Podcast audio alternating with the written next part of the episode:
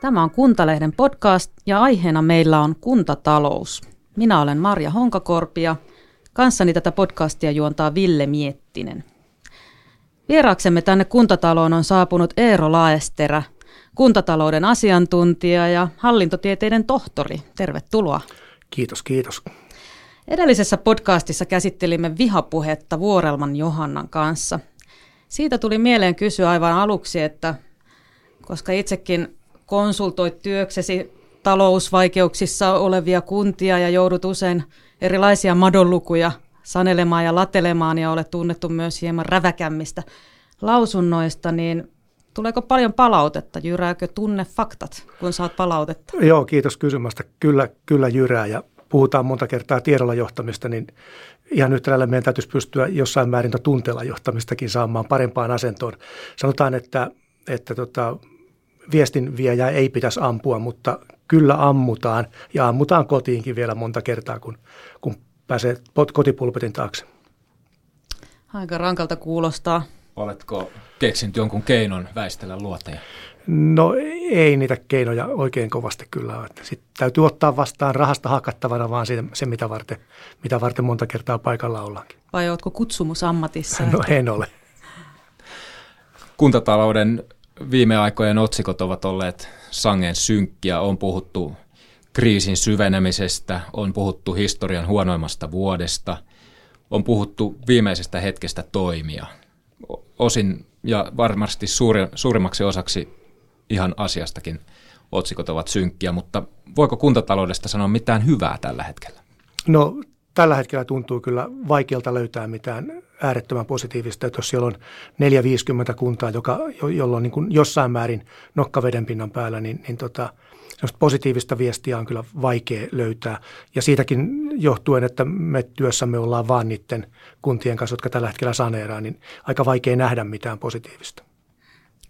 Olit tekemässä painelaskelmaa Kuntaliitolle vähän aikaa sitten kuntien näkymistä – ja tuota, kommentoit tätä, tätä työtä. Kuntalehden nettiuutisessa kollegani Pekka Molis kirjoitti näin. Olit todennut, että juuri nyt on aika toimia. Vuosi 2030 on jo täällä. Jos kuntarakennetta halutaan jotenkin tolkuissaan pitää, niin päätöksiä on tehtävä nyt. Suurimmassa osassa kunnissa, kunnissa asiat ovat vielä omissa käsissä. Asioiden hoitaminen vaatii poliittista päätöksentekoa. Kuntien viranhaltijat tietävät jo tilanteen, nyt on vain saatava kunnalliset luottamushenkilöt toimimaan. He joutuvat tekemään nyt niitä päätöksiä, joita he eivät haluaisi tehdä. Eero Laisterä sivaltaa, sitaatti kiinni. Toimit itsekin luottamushenkilönä. Millaisena näet realismin? Onko niitä päätöksiä tulossa kuntakentällä? Onko siihen kykyä? No jos lähtökohta on se, että, että kunnallispäättäjä hän on ole, valmis olemaan vaikka pari-kolme viikkoa syömättä, että se kunnan itsehallinto, itsehallinto ja kuntarajat säilyy, niin, niin tota, nyt ollaan siinä tilanteessa, että, että mä pikkasen pelkään ja pikkasen epäillä sitä, että, että pystyykö demokratia taipuun tähän, tähän tsunamiin, mistä nyt ollaan, ollaan niin puhumassa. Et me ollaan myös valtakunnan tasolla kymmenen vuotta ehdottomasti myöhässä sote- ja, sote-uudistuksen kanssa. En puhu enää maakunnista yhtään mitään. Ja, ja tota, nyt nyt se uudistus täytyisi saada kyllä mahdollisimman pian maaliin ja kuntien pitäisi toimia nyt itse myös isompina yksiköinä niin kuin tästä eteenpäin, jotta veroaste ei nouseen ihan kohtuuttomaksi.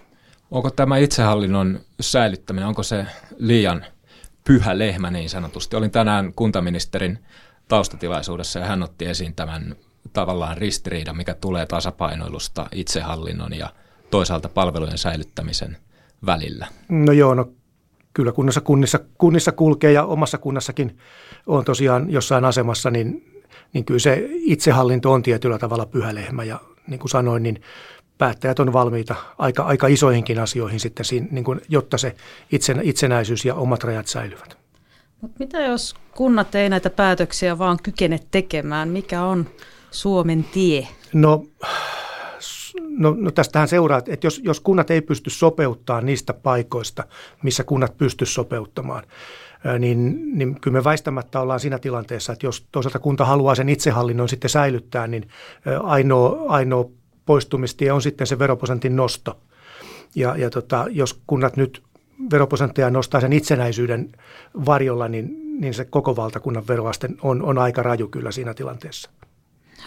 Mistä, mistä sitä sopeuttamista voi löytää? Onko jotain semmoista yleis, yleistä kategoriaa, joka kaikkiin kuntiin sopii? Vai? No, no tällä hetkellä tietysti, jos ajatellaan sitä väestön ikärakenteen muuttumista, niin se on aika aikamoinen patenttiratkaisu, että, että jos palvelun tarve vähenee, niin, niin siellä olevia resursseja ainakin niitä euroja pitäisi pystyä siirtämään sitten niihin palveluihin, joissa, joissa tarve kasvaa, eli ikääntyneiden palvelut. Mm.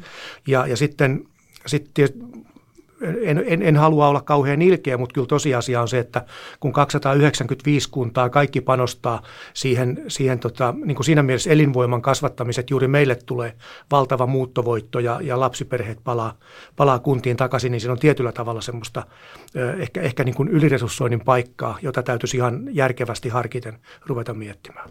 Puhut tosiaan tämmöisestä ikääntymisen tsunamista ja aikajänne oli suhteellisen lyhyt 2030 näille toimille. Onko tilanne todella näin paha ja millaista palautetta olet tästä hienosta ilmaisusta saanut? Se on aika jykevä ja voimakas. Mm. No itse asiassa tuolla päijät maakunta ma- ma- maakuntaneuvosto totesi, että kyse ei ole mistään tsunamista, koska tsunami on tämmöinen yllättävä ilmiö.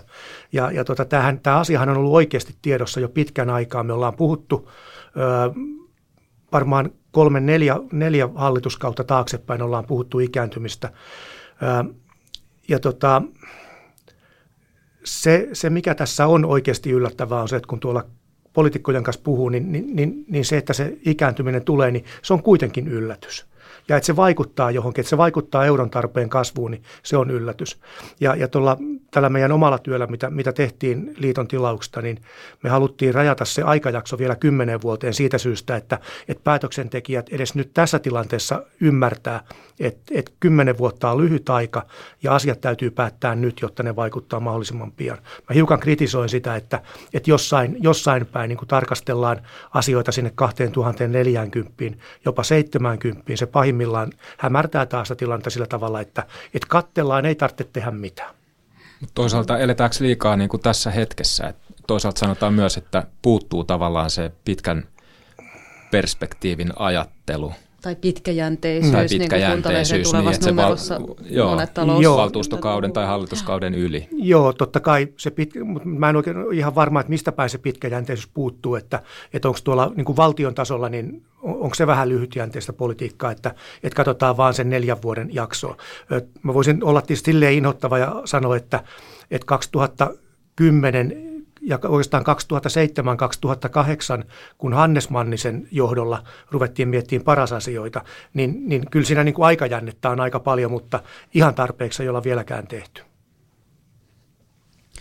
Tosiaan, tosiaan tämä luottamushenkilöiden herääminen ja silmien aukeaminen päätösten edessä on iso kysymys ja jossain on ihan myönnetty, että nyt järki käteen – hynttyyt yhteen. Näin tehtiin Pohjois-Karjalassa, Nurmes ja Valtimo liittyvät yhteen. Tästä on tuoreessa kuntalehdessäkin juttu otsikolla Järkiliitto. Siellä Valtimon taholta äänestys oli erittäin täpärä, täpärä että lähdetäänkö Nurmeksen mukaan. Vastustaneetkin luottamushenkilöt kuitenkin toteavat, että loppujen lopuksi tämä on luultavasti ihan fiksu juttu.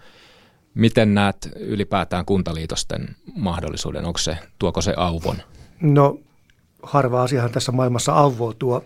Kuntaliitos voi tuoda sen avon, avon ja niin kuin pienentää paineita taloutta kohden, jos se liitos tehdään sillä tavalla, jos se tehdään järkevästi ja tavallaan etukäteen sovitaan siitä uudesta pienemmästä palvelurakenteesta. Et nyt, nyt kun niitä liitoksia tehtiin aika isot kasat joitakin vuosia, kymmenkunta vuotta sitten, niin, niin siinä tahto käydä sillä tavalla, että, että niitä rakennejuttujakaan ei, ei tehty niin kuin saneeraaviksi, vaan rakenteet jäi ja niitä tukevoitettiin vielä porkkanarahoilla, jotta saatiin ne liitokset syntyä.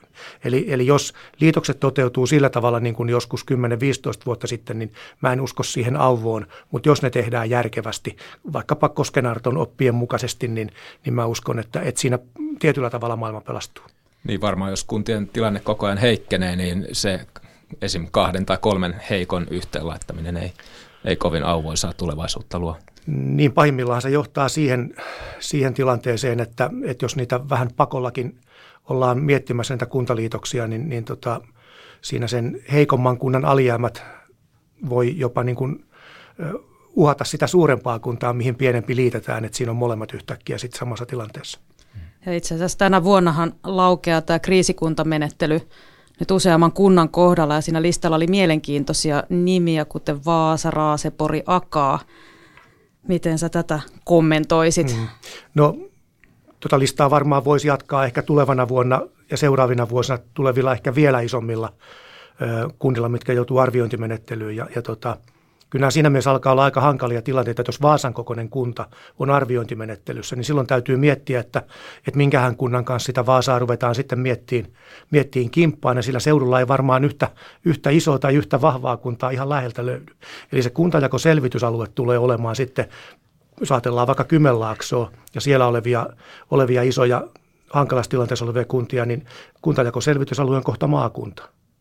Tämä tuli muuten esiin valtiovarainministeriön taustainfossakin, juuri jossa olin tänään siellä, niin otettiin esiin tämä, että yhä isommat kaupungit ovat näiden ongelmien edessä, että se alkaa mennä niin kuin pääkaupunkiseudun laitamilla se raja suunnilleen. Kyllä jo Kotka oli yksi tämmöinen, joka on tulossa myös. Kotka, mutta vielä Joo. ihan niin kuin kuuden suurimman kaupunginkin joukosta Joo. löytyy. Aha, Joo. Okay.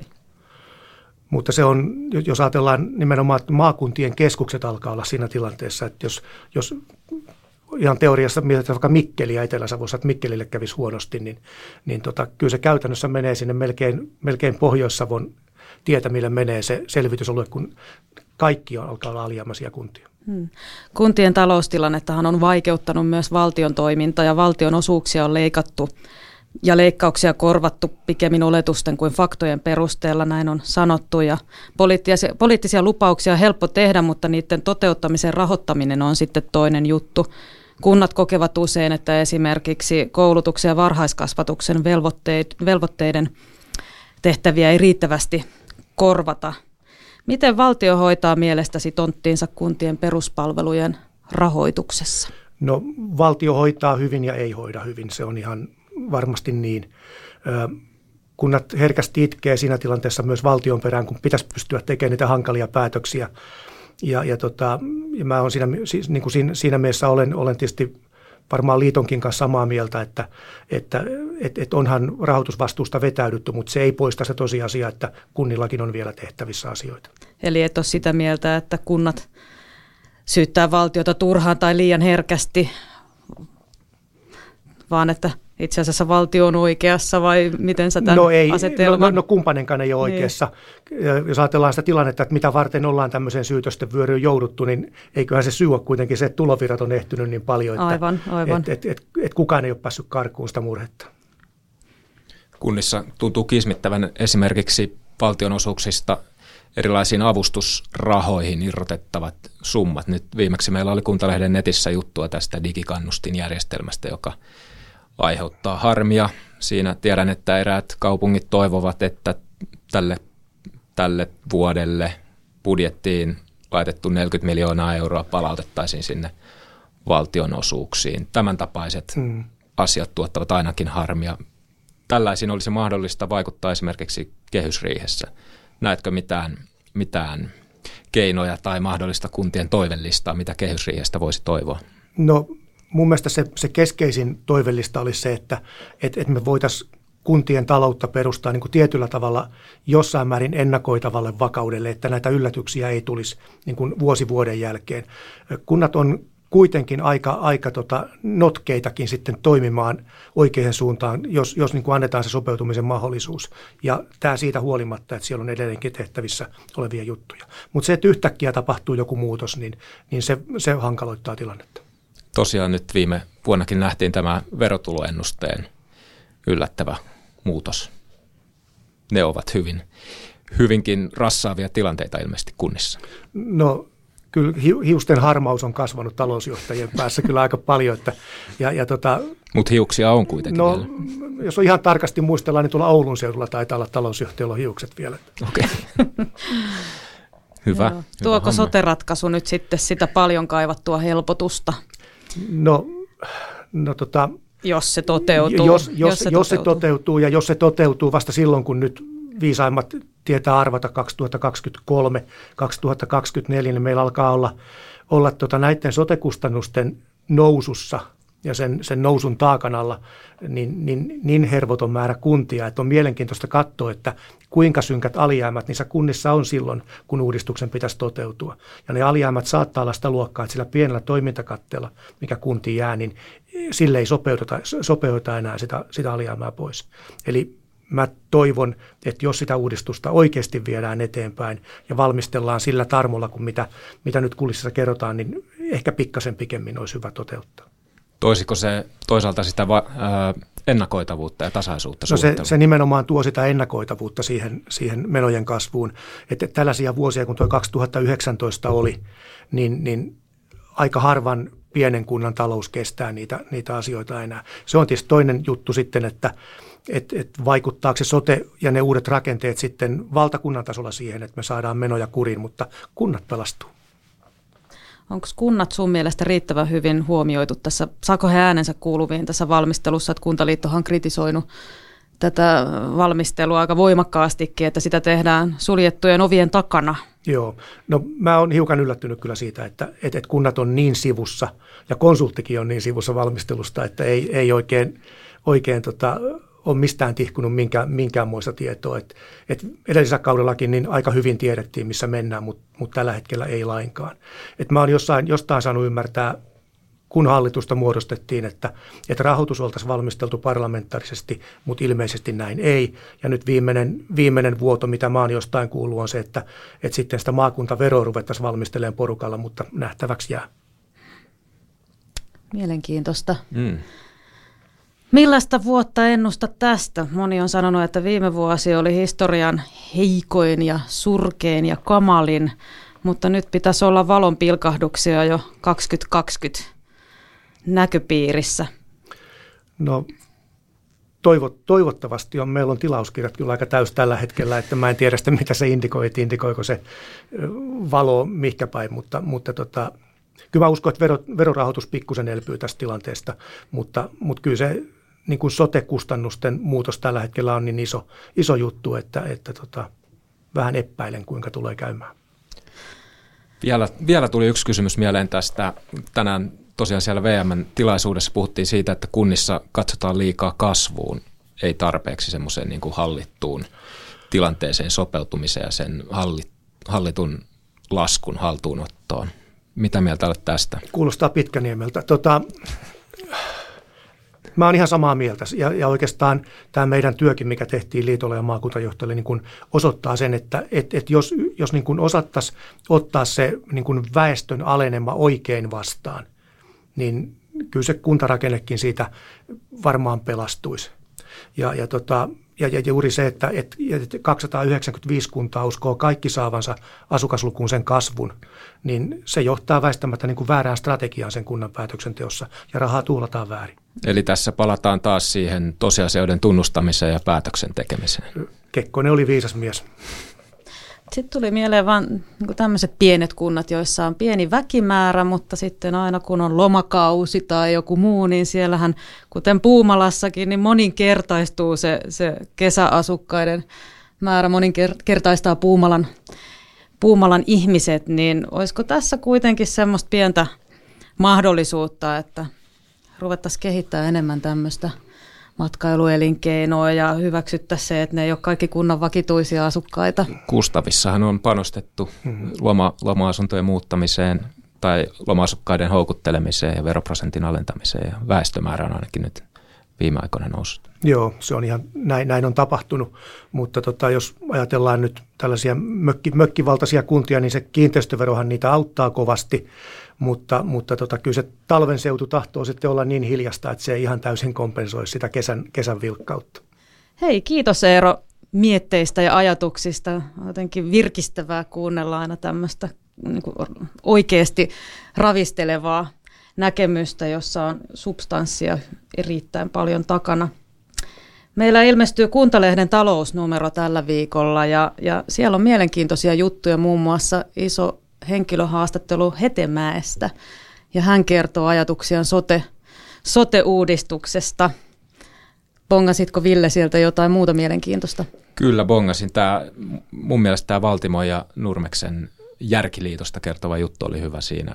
Siinä avattiin myös niiden luottamushenkilöiden näkemyksiä, jotka liittoa vastustivat ja joille se kuntaliitos ei alun perin ollut mieluisa. Kiitoksia vielä ja tämä podcast olikin tässä. Seuraavalla kerralla aiheenamme on ympäristö ja Kyllä. taitaa tulla ihan parin kolmen viikon päästä jo. Kyllä, ulos. maaliskuun alkupuolella. Hyvä. Heippa. Kiitos Eero. Kiitos.